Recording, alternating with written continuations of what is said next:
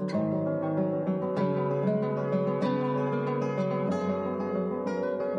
the church today doing everything it can to provide women a firm foundation of truth in Christ Jesus? Well, it's true. There's no shortage of candy coated Bible studies, potluck fellowships available to ladies. But beyond Sunday morning, are Christian women being properly equipped to stand against the same deceptions that even enticed Eve in the garden?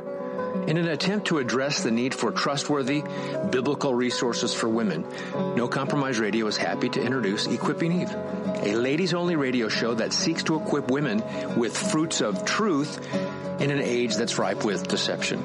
My name is Mike Abendroth, and I'm pleased to introduce your host, Erin Benziger, a friend of No Compromise Radio, and a woman who wants to see other women equipped with a love for and a knowledge of the truth of God's Word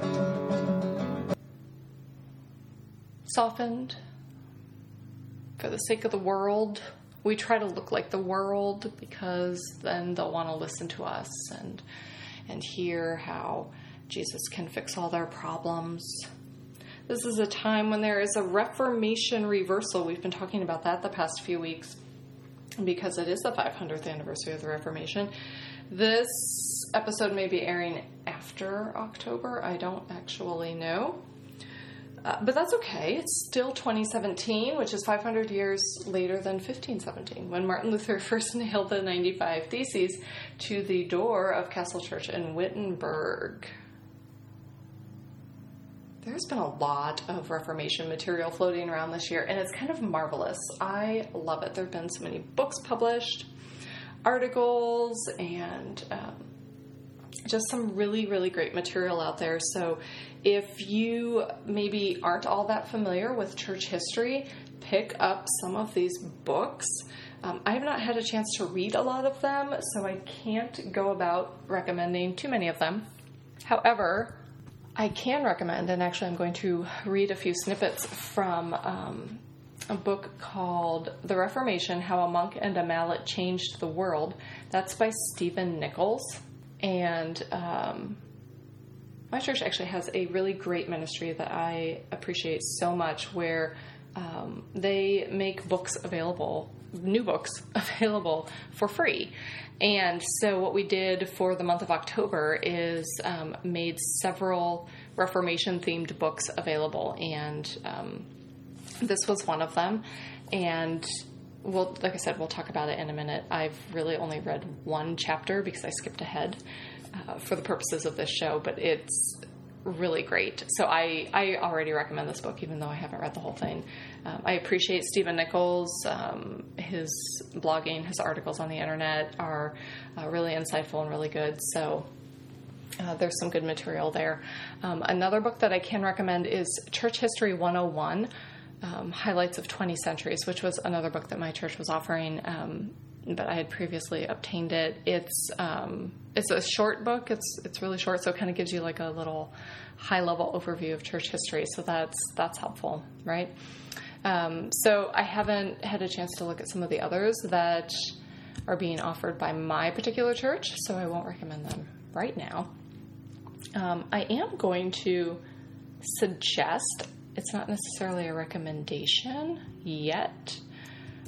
Um, because I haven't read the whole thing yet. But we're actually going to get to this one too. So it is called Reformation Women 16th Century Figures Who Shaped Christianity's Rebirth. And it's by Rebecca Van Van Dude Oh my goodness, I'm sure I just destroyed her name.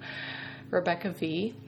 Um, I'm sorry, that name is more difficult than my last name, which makes me a little bit happy. Um, but she has been posting throughout the month of October on Table Talk, which is a ministry of Ligonier. She has been posting a series of articles on women of the Reformation. And um, I'm not sure if these are adapted from her book, it doesn't indicate as such. Um, but her book looks to offer biographies of women who maybe aren't as well known in the Reformation. You know, we're all pretty familiar with Katie Luther, Catherine von Bora, Martin Luther's wife. Um, she's probably the, the primary female name that we think of when we think of the Reformation. Um, but uh, Rebecca V, because I don't want to destroy your name again, because I feel bad, um, has written a book that highlights some lesser known women, names that I had no idea about. And so on Table Talk online, Table Talk magazine, they have been posting some brief biographies of some of these women from her book. And they've been really wonderful. I've really enjoyed them. So I just this morning downloaded her book. Uh, so I have not read it yet, but just reading the articles that have been posted, I think I can um, eagerly suggest the book to you.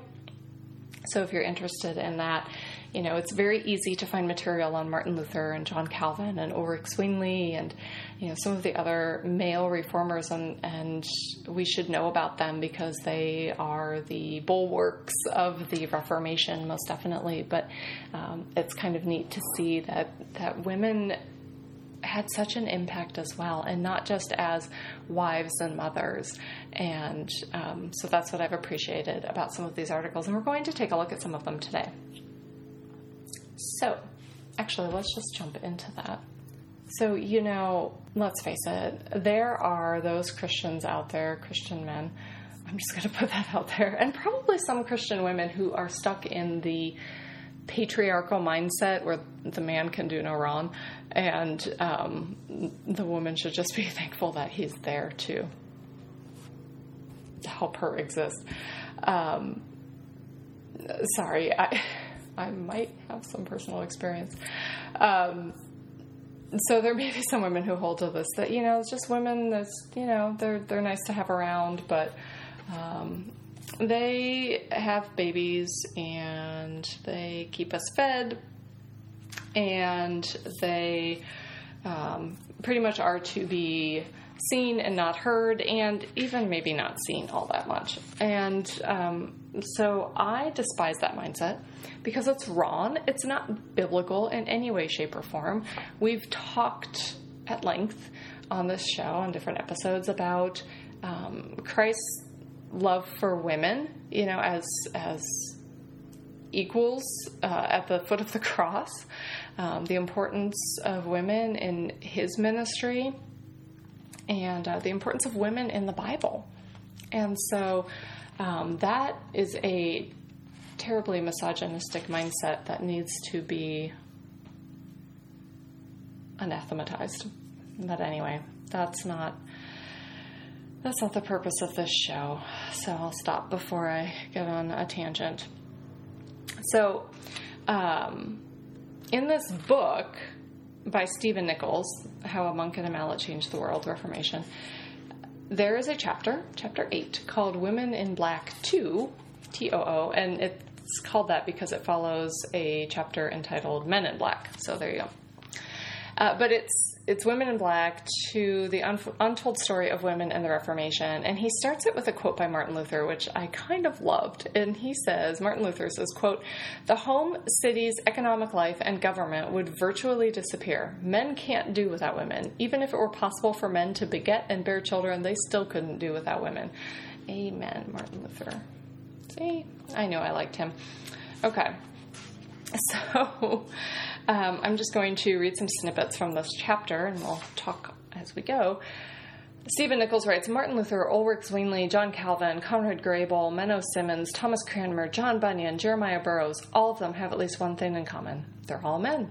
When the story of the Reformation gets told, it's typically their story. There is another story to be told, however, the inspiring story of the courage and fortitude of the women of the Reformation. Their too often untold story needs to be heard. The women of the Reformation fit into two categories reformers' wives who made quite an impact themselves, and women who made substantive contributions on their own. Among the first category, none is more well known than Catherine von Bora, the former nun who married Martin Luther. In the latter category, we find mostly nobility and even royalty, some risking great wealth and family honor for their commitment to the Reformation cause. All of them played significant roles. And uh, then he just kind of goes through and gives little brief snippets on some of the different women of Reformation. Again, names that I didn't necessarily know. Uh, there is um, Wibrandis Rosenblatt. Um, she was known as the Reformation Frau, the bride of the Reformation, because she had four husbands who were all significant reformers, and so they just they died early, and she was left a widow. And just what she, it wasn't just that she was married to all of these reformers, just what she did throughout her life. Um, here he says she could write in German and Latin. She knew her theology. And I think that's what's so important. You know, it goes back to what we talk about time and again, and I'm sorry to be a broken record, but theology and doctrine, it's not just for the men, ladies. It's not, oh, well, my husband learns that, and I just look at the cookbook. No. And I know you know this. I'm not trying to belittle anybody. I just think that we can draw some encouragement from these women of the Reformation, many of whom were wives and mothers, and yet knowing that was their first ministry, you know, how they strengthened their husbands uh, to to progress and, and, persevere in their role in the Reformation, and yet also the contributions that they made on their own. You'll see if you read any of this material that they had an impact and they made an impression on the people that came across their paths. And that brings glory to Christ. It's not about remembering this woman and her hospitality or um, her theological knowledge or, or whatnot. It's about how Christ saved this woman and how she used her gifts to serve him. And I just hope that we w- would draw some encouragement from that. Um, there's a little, there's a few paragraphs on Lady Jane Grey, and um, oh, I love this. There's there's a, a letter that she sent to her sister Catherine Lady Jane Grey writes, I have here sent you, good sister Catherine, a book, which although it be not outwardly trimmed with gold, yet inwardly it is worth more than precious stones. It is the book, dear sister, of the law of the Lord. Rejoice in Christ, as I do. Follow the steps of your Master Christ, and take up your cross. Lay your sins on his back, and always embrace him. And as touching my death, rejoice as I do, good sister, that I shall be delivered of this corruption, and put on incorruption. For I am assured that I shall, for losing of a mortal life, life, win an immortal life. Yeah, that was a woman wrote that. Um, and not only that, but a young woman. I think she was a teenager when she was martyred. And um, so after Bloody Mary had Jane Grey arrested in 1553, writes Nichols, she attempted to show her mercy, pitying her as a pawn in the sordid plot, as she herself had been as a child. If Jane Grey would but take the Roman Mass, Mary would give Jane her life. Jane was 16 years of age at this time, which meant she had quite a bit of life to consider living, but the price proved too high. Jane Grey refused, adamant in her Protestant beliefs to the last. So adamant was she in her beliefs that she chastised her family's chaplain for conveniently converting to Catholicism when Mary came to power. Quote, Wilt thou refuse the true God and worship the invention of man, the golden calf, the whore of Babylon, the Romish religion, the abominable idol, the most wicked mass? Jane Grey took theology seriously. Imagine if she had a pulpit. That's from Stephen Nichols, not me. She should not be preaching. But uh, I think his point is she knew her theology and what an impact she had. Here we are, 500 years later, right? Not quite 500 years after that, but you, get the point almost. And uh, here it recounts uh, Lady Jane Grey's um, some uh, dialogue with the Archbishop and there was an exchange they had over justification, and Feckenham, as the archbishop, tried to trip her up by accusing her of rejecting good works, so clearly required of the Christian. Quote, It is necessary unto salvation to do good works also. It is not sufficient only to believe, he told her. Now, if you listen to our previous episode, our last episode, we talked about that and how at the Council of Trent, especially, it was put down on paper what the Roman Catholic Church believes, and that is that you are not saved by faith alone and Jesus Christ alone. You are saved by your good works. You keep your salvation and increase in your salvation and attain, in part, your salvation by your good works. That is the gospel of Rome. And they actually anathematize the gospel of Jesus Christ, which is found in the Bible, that says that we are justified by faith alone grace alone, through faith alone, in Jesus Christ alone. So that's what's happening here. That this Roman Catholic um, leader is saying to Lady Jane Grey, "No, you cannot only believe to be saved." And she says back to him, "quote I deny that, and I affirm that faith only saves. But it is meet for a Christian to do good works, in token that he follows the steps of his Master Christ. Yet may we not say that we profit to our salvation, for when we have done all, we are unprofitable servants, and faith only in Christ's blood saves us." And two days later she was martyred for her beliefs. Her last words upon the scaffold were, quote, I here die a true Christian woman, and I trust to be saved by the blood of Christ and by none other means. I can't wait to meet her. Doesn't she sound amazing? Strong and determined and grateful for her salvation and biblically knowledgeable. And so uh, that's just a high level of this particular chapter, but obviously read the whole book. I am going to go back and read it. I just dug into that chapter for the purposes of this show, so I hope that encourages you to pick up that book and read it. Learn a little bit more about church history because we need to understand our past. So, again, that pulled in a lot of what we talked about last episode with um, how the Roman Catholic Church has anathematized the gospel, how they preach a false gospel that will condemn you. And uh, we see that even women of the Reformation stood strong against that. And uh, that should be an encouragement to us ladies. So, back to um, the author Rebecca, who I cannot pronounce her last name, and her Women of the Reformation. Um, she there's a, there's an opening article here at tabletalkmagazine.com where she lists some of the ways that um, women were impactful in the Reformation, and it's actually a rather long article, uh, but it's very helpful a lot of history here, but told in a very accessible way, very interesting way. Um, and I love this. She says one of the ways that women contributed to the Reformation was by writing.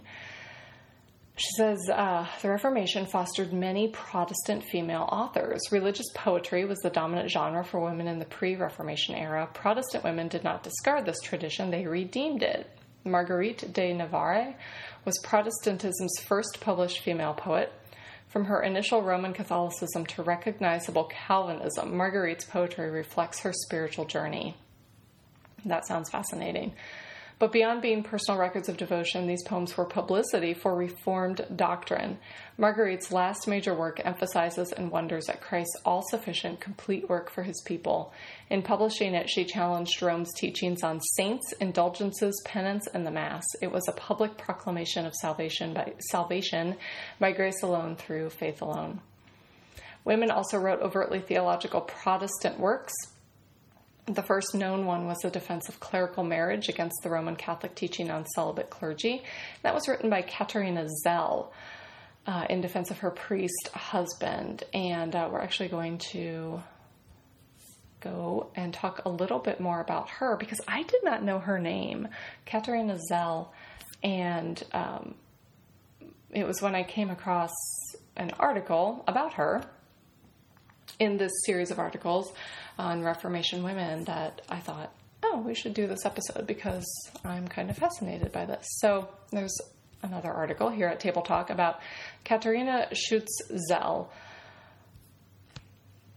Um, Rebecca V the author writes Huldrych Zwingli praised Matthew Zell's wife, Katharina, saying, quote, She combines the graces of both Mary and Martha. Intense and capable, Katharina became the early Reformation's leading female author.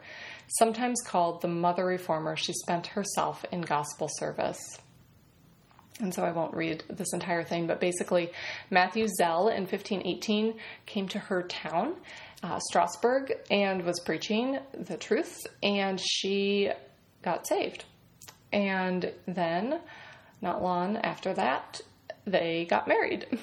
So, and actually, um, Stephen Nichols touches briefly on Zell in his book as well, and it's he makes a note that they got married at 6 a.m. in the morning. So imagine having to go to that wedding. Yeah, it's a little early. Anyway, um, it was one of the first Protestant marriages, a bold step for both husband and wife as it broke canon law and defied Rome, but it was a step the Lord blessed. Katerina's education and growing understanding of the Bible allowed her to defend her views by word and pen. It sometimes it seems she outdid her husband in this. Martin Bucer shruggingly said that Katerina was a trifle imperious, but he also said she was as God fearing and courageous as a hero. Um, she also cared for Protestant refugees throughout her life, um, including theologians. Bucer fled Weissenberg, finding refuge in Mrs. Zell's house. When John Calvin fled France, Katerina welcomed him. In 1529, a debate between Martin Luther and Zwingli brought many reformers to Strasbourg, and Katerina hosted again. Uh, family took up much of her time. She lost some children um, very young in their lives, and so that was a loss that she endured in the midst of her ministry, in the midst of her ministry to her husband and to others in the body of Christ. And uh, it, this is just a great article because it just it talks about some of the struggles, some of the um, controversy um, that ensued after her husband's death, and um,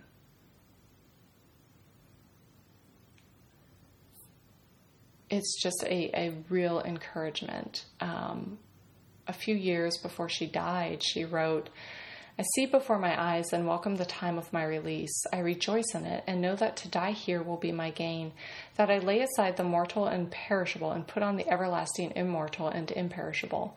I am now 60 years old and I have walked before God in fear of him and despising the world for 50 years, so that I can say with the holy Ambrose, I have lived so that I am not ashamed to continue to live among the faithful, but I do not fear to die, for I am certain that in Christ I will live again and that in him I have a gracious God forever. She was a female theologian in the best sense, says this article. While she excelled in managing her home and hosting refugees, she also defended her theological position in print. Historians today call her a lay reformer. And then I love this. But she only did what every Christian should. Every Christian, men and women.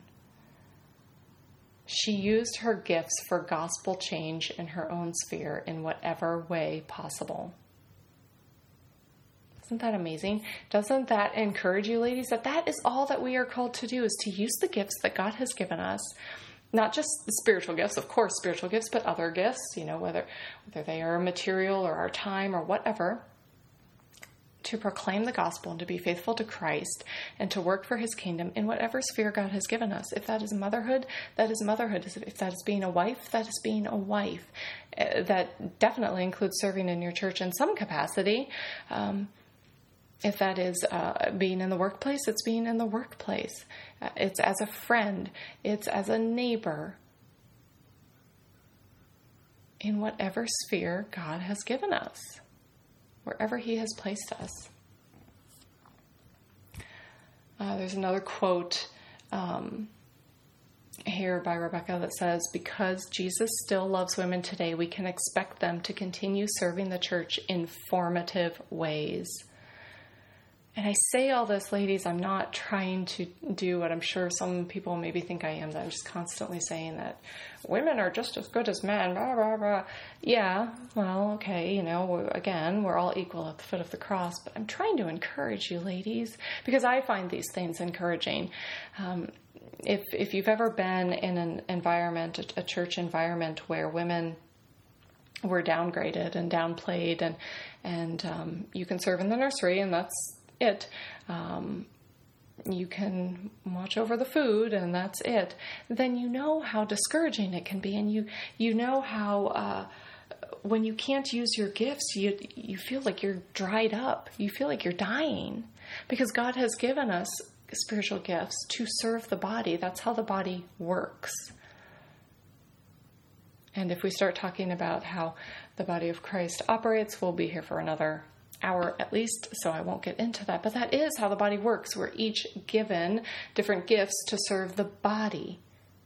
That's in Scripture. We're not all hands, we're not all feet, we're not all livers, we're all different and we all have different gifts and we all serve the body in different ways. And so, because Jesus still loves women today, says this author, we can expect them to continue serving the church in formative ways. Now, I'm not saying that serving in the nursery or serving food is not a formative way, but I'm saying be encouraged, ladies.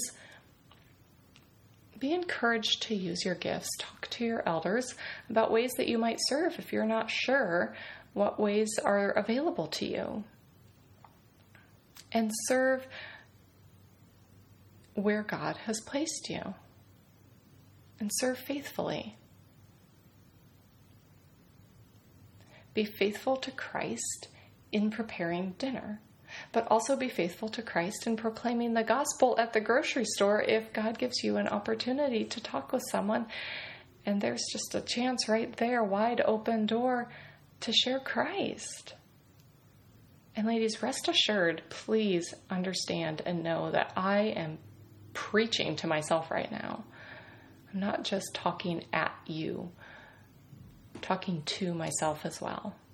We're all in this together because we are all sisters in Christ if we have indeed been saved by Christ. We're all part of the body of Christ, and so it's an encouragement to me to think that we are serving together, even if we don't know one another, and even if we aren't serving side by side. We are serving together. We're serving the same church, the body of Christ. We're serving to further his kingdom as he sees fit. What a privilege. What a privilege for us to ponder. So let's take that back. Let's be encouraged by these Reformation women. Sorry, that was me closing my book. Let's be encouraged by these Reformation women and other women in church history and other men in church history, of course. I'm not trying to downplay them at all. I'm just trying to encourage you because I've said that word a lot. Um, but I am, you know, I, I, I want us to see that there are, there are others who were impactful in the Reformation, and I'm sure there are many other men and women whose names we don't know and we will meet them in glory. And that will be amazing. You know, millions and millions of years after we finally get over the fact that we're in front of Jesus. Oh no, we'll never get over that. We'll never get over the fact that we are with the Lord Jesus Christ for all of eternity, but we will have opportunity to meet these others in glory who served him so well. Names we know and names we don't know. It's going to be amazing. And so, ladies, with that spurring us on, get in your Bibles, get on your knees, and get equipped. Thanks for listening.